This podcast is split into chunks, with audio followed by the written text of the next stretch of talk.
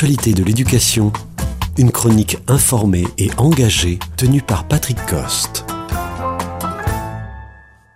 L'actualité est traversée ces derniers jours par le drame du suicide de Lucas, 13 ans, suite à un harcèlement par trois de ses camarades de classe qui seront jugés. Le harcèlement n'est pas un phénomène nouveau.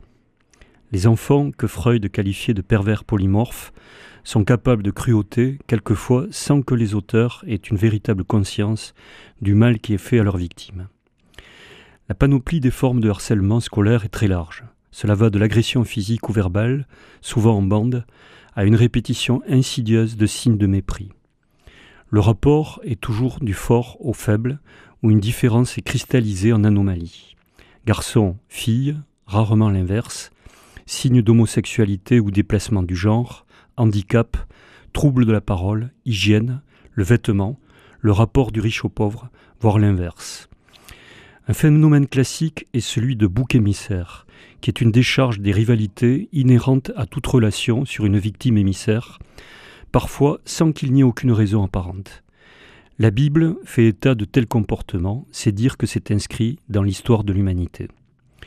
Toutefois, le harcèlement pose un problème pour notre époque de par son augmentation avérée et ressentie.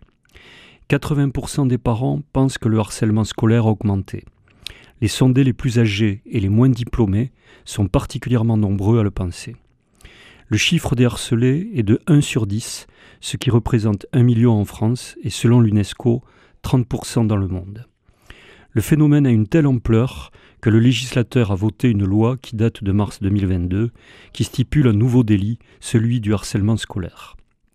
Cette augmentation du harcèlement tient à deux facteurs conjugués.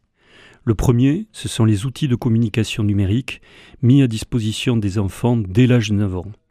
Derrière le masque de l'écran, la communication prolifère et devient un univers à part entière où le jeu des identités prend le pas sur la construction de la bonne distance que requiert le respect. L'autre facteur, c'est la dissolution de la morale collective qui est remplacée par une société de la concurrence individuelle. Une société du soi d'abord devient plus conflictuelle. Le cocktail de la perversité polymorphe de l'enfance, du temps pris par la communication sans motif réel, et le jeu des concurrences d'identité crée des conditions structurelles au harcèlement. Là encore, les éducateurs doivent trouver des réponses adaptées de veille, de prévention et de sanction. Le harcèlement en toile de fond est lui aussi devenu le pain quotidien de l'éducateur. Malgré leurs responsabilités, ils ne sont jamais à l'abri que la gravité de ces actes leur échappe.